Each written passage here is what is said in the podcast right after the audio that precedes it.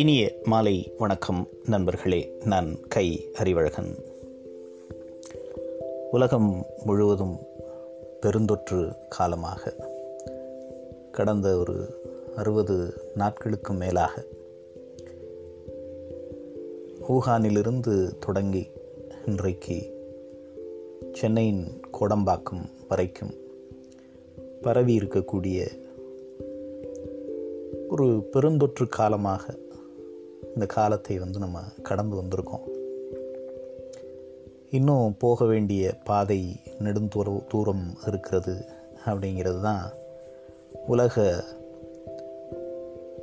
சுகாதார அமைப்பான இந்த WHO-வினுடைய அறிக்கைகளில் தொடர்ந்து குறிப்பிடப்படுகிறது. குறைந்தது இன்னும் ஒரு 2 ஆண்டுகளுக்காவது இந்த பெருந்தொற்று உலகத்தில் இருந்துகிட்டு தான் இருக்கும். அதை முற்றிலுமாக ஒழிப்பதற்கு நம்ம இன்னும் எந்த ஒரு மருந்தையும் கண்டுபிடிக்கலை. வேக்சின் ஆன் ப்ராசஸ் அப்படிங்கிறது தான் செய்தியாக இருக்கே தவிர, இதுவரைக்கும் எந்த நாடும் அல்லது எந்த ஒரு அமைப்பும் இதற்கான மருந்தை கண்டுபிடிக்கலை. அப்படிங்கிறது கடினமான ஒரு செய்தியாக இருக்கிறது. இதில் இந்த வளர்ச்சியடைந்த மேற்கத்திய நாடுகள் அவங்க இந்த ஹேர்டு இம்யூனிட்டி அப்படின்னு சொல்கிறதுல ஒரு பெரிய அதை வளர்த்து கொள்ளாதவர்களாக அல்லது அந்த சூழல் இல்லாதவர்களாக எல்லாத்தையுமே கொஞ்சம் ஹைஜீனிக்காக தனிப்பட்ட மனிதர்களுடைய வாழ்க்கை ஹைஜீனிக்காக இருந்த காரணத்தினால அதை எதிர்கொள்கிறதுல அவங்களுக்கு ஒரு பெரிய சிக்கல் இருக்குது. இந்த பெருந்தொற்று அப்படிங்கிறது ஒரு எதிர்க்கக்கூடிய ஒரு சூழலில் இந்த மாதிரி ஐரோப்பிய நாடுகள்லையோ அமெரிக்க நாடுகள்லையோ இல்லை. அப்படிங்கிறது ஒரு செய்தி. ஆமாம், இந்த 3ஆம் உலக நாடுகள் அல்லது வளரக்கூடிய நாடுகள், ஆப்பிரிக்க நாடுகளாக இருக்கட்டும் அல்லது ஆசியா பசிஃபிக் அப்படின்னு சொல்லக்கூடிய பகுதிகளாக இருக்கட்டும், அதே மாதிரி ஆசியாவினுடைய தெற்காசியாவினுடைய நாடுகள், இந்தியாவைப் போல், இந்தோனேஷியாவைப் போல், இலங்கையைப் போல், மியான்மரைப் போல், ஃபிலிப்பைன்ஸைப் போல், இந்த 3ஆம் உலக நாடுகளில் பெரிய அளவில் இந்த மார்ட்டாலிட்டி ரேட் அப்படிங்கிறது இல்லை. அப்படிங்கிறது கொஞ்சம் ஒரு ஆறுதல் பட வேண்டிய விஷயமாக இருக்கிறது. ஏன்னா ஏறத்தாழ 35 விழுக்காடெல்லாம் மார்ட்டாலிட்டி ரேட் இருக்கக்கூடிய மேற்கத்திய நாடுகளோடு ஒப்பிடும்போது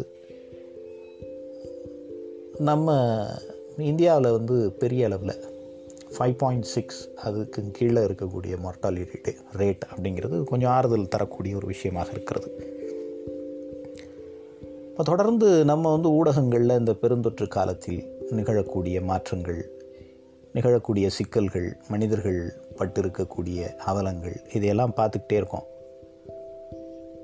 ஆனால் நம்ம ஊடகங்களில் குறிப்பாக இந்த பொருளாதார வளர்ச்சி, பொருளாதார சிக்கல்லிருந்து மீண்டெழுவது அப்படின்னு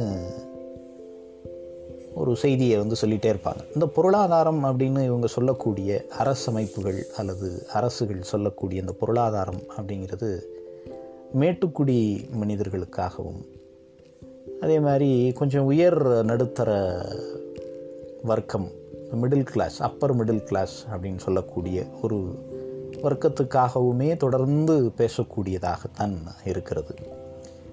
இஎம்ஐயை எப்படி தள்ளி வைக்கிறது அல்லது வங்கியிலிருந்து வாங்கி இருக்கக்கூடிய அந்த கடன்களை எப்போ கட்டுறது, ஆர்பிஐ எந்தெந்த துறைகளுக்கெல்லாம் சிறப்பு பேக்கேஜுகளை, ஸ்டிமுலஸ் பேக்கேஜ் அப்படின்னு சொல்லிட்டு 20 லட்சம் கோடியில் நாங்கள் சில வேலைகளை செய்கிறோம். இந்த கொரோனா காலத்திற்காக, பொருளாதார மேம்பாட்டிற்காக நாங்கள் 20 லட்சம் கோடியை செலவு செய்கிறோம் அப்படின்னு சொல்லிட்டு பழைய வரவு செலவு திட்டத்தையெல்லாம் வாசித்தாங்க. நம்முடைய பொருளாதார நிபுணரும் நிதியமைச்சருமான திருமதி நிர்மலா சீதாராமன் அவர்கள். இப்போ இதையெல்லாம் பார்க்கும்போது நமக்கு இந்தியாவை போன்ற இந்த மூன்றாம் உலக நாடுகளில் பொருளாதாரம் அப்படிங்கிறது யாருக்கானது, பொருளாதாரங்கிறது யாரை குறிக்கக்கூடியதாக இருக்கிறது அப்படிங்கிறது ஒரு முக்கியமான கேள்வியாக இருக்குது. இந்த பொருளாதாரம் மேட்டுக்குடி மனிதர்களையும் அல்லது உயர் நடுத்தர வர்க்கத்தையும் குறிப்பதாக மட்டும்தான் இங்கே இருக்குது. ஆனால் அதை தாண்டி நாம் ஏறத்தாழ 30-40 கோடி மக்கள் எந்த விதமான ஒரு அமைப்பு சாராதவர்களாக, முறைசாரா திட்டங்களில் எந்த ஒரு அமைப்புலேயும் அவங்க பதிவு செய்துக்க வாய்ப்பு இல்லாதவர்களாக, அதற்கான நேரம் இல்லாதவர்களாக, அன்றாடம் காய்ச்சிகளாக, ஒரு மாநிலத்திலிருந்து இன்னொரு மாநிலத்திற்கு புலம்பெயர்ந்தவர்களாக, ஒரு கடுமையான வாழ்க்கை சூழலை எதிர்நோக்கி இருக்கக்கூடியவர்களாக இருக்காங்க. பல பேருக்கு நம்ம சொல்லக்கூடிய அடையாள அட்டைகளோ வங்கி கணக்கோ அல்லது ஒரு அமைப்பு சார்ந்த ஒரு பதிவோ அவங்களுக்கு கிடையாது. இந்த மக்களை பற்றி புலம்பெயர்ந்த தொழிலாளர்கள் அப்படின்னு தொடர்ச்சியாக சில அரசியல் இயக்கங்களோ அல்லது இடதுசாரி இயக்கங்களோ தொடர்ந்து பேசி அவங்களுக்கான சில வாய்ப்புகளை, அவங்களுக்கான சில வழிமுறைகளை, அவங்களுக்கான உதவிகளை வழங்கினாங்க. அதுபோக என்ஜிஓஸ்,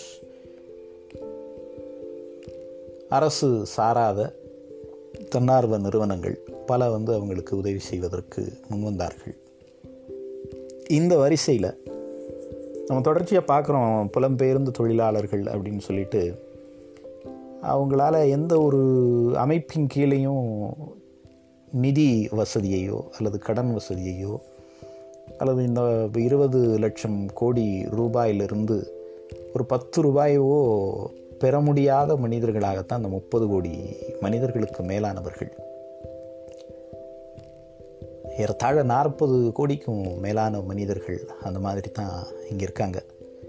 அவங்களுக்கு அன்றைக்கன்றைக்கு அவர்கள் பார்க்கக்கூடிய அந்த கூலி வேலையிலிருந்து கிடைக்கிற அந்த சம்பளத்தை வச்சு சமைச்சு சாப்பிட்டுக்கிட்டு தன்னுடைய குடும்பங்களை பார்த்து கொண்டு வாழ்க்கையை நடத்தி கொண்டிருந்தவர்கள். ஆனால் ஒரு சில நேரங்களில் இந்த மனிதர்களினுடைய சில செயல்பாடுகள்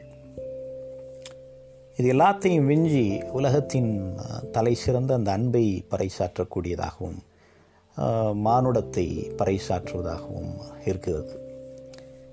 அது மாதிரியான ஒரு செய்தி தான் அந்த குருகிராம், ஹரியானாவினுடைய குருகிராமிலிருந்து பீகாரினுடைய ஒரு உள்ளார்ந்த ஒரு கிராமத்திற்கு தன்னுடைய தந்தையை 1200 கிலோமீட்டர் சைக்கிளில் பின்னாடி உட்கார வச்சு பயணித்த அந்த ஒரு 15 வயது சிறுமி, ஒரு குழந்தை. அந்த குழந்தை எதை பற்றியும் கவலைப்படலை, காசு பணம் உணவு போக்குவரத்து எதை பற்றியும் கவலைப்படலை. தான் ஒரு பெண் அப்படிங்கிறத கூட அவள் எந்த இடத்துலையும் நினைத்து பார்க்கலை. ஏன்னா அப்படி நினைத்து பார்த்துருந்தா இந்த இந்திய சமூகத்தில் அது அந்த மாதிரியான ஒரு விஷயத்தை செய்கிறது கடினமாக மாறிவிடும். அந்த பொண்ணு வயதான அந்த தந்தை, அவருக்கு காலில் அடிபட்டுருக்கு, அவரால் நடக்க முடியல. அவரை பார்த்துக்கிறதுக்காக ஊரிலிருந்து இருந்த காலத்தில் தான் இந்த கொரோனா ஊரடங்கு துவங்கியது. அப்போ ஒரு 10-15 நாள் சமாளிக்க முடிஞ்சிருக்கு. அதுக்கு பின்னாடி நாம் ஊருக்கு போகிறது தான் சரியான வழி. நம்மளை கவனிப்பதற்கோ அல்லது கேட்பதற்கோ ஆள் இல்லாத ஒரு சூழல் இருக்குது அப்படின்னு சொல்லிட்டு தன்னுடைய மிதிவண்டியில் பின்னாடி உட்கார வச்சுட்டு ஏறத்தாழ 1200 கிலோமீட்டர் தொலைவை ஒரு சின்னஞ்சிறிய பெண், சின்னஞ்சிறிய குழந்தை எந்த ஒரு சூழலை பற்றியும் கவலைப்படாமல் தன்னுடைய ஊருக்கு 7 நாட்கள் பயணம் செய்து, நெடுஞ்சாலைகளில் பயணம் செய்து தன்னுடைய ஊருக்கு தன்னுடைய தந்தையை கொண்டு போய் சேர்த்திருக்கிறார். இது இந்த டொனால்டு ட்ரம்பினுடைய மகள் இவாங்கா ட்ரம்ப் இதை பார்த்துட்டு எவ்வளோ அழகான கால்கள், எவ்வளோ ஒரு டிட்டர்மினேஷன் அல்லது எவ்வளோ ஒரு ஸ்ட்ராங் மைண்டட் கேர்லாக இருந்திருக்கணும் அப்படின்னு சொல்லிட்டு சமூக இணையதளங்களில் போட்டப்போ பரவலாக இது உலகமெங்கும் வெளிச்சத்திற்கு வந்தது. இது ஒரே ஒரு சின்ன எடுத்துக்காட்டு.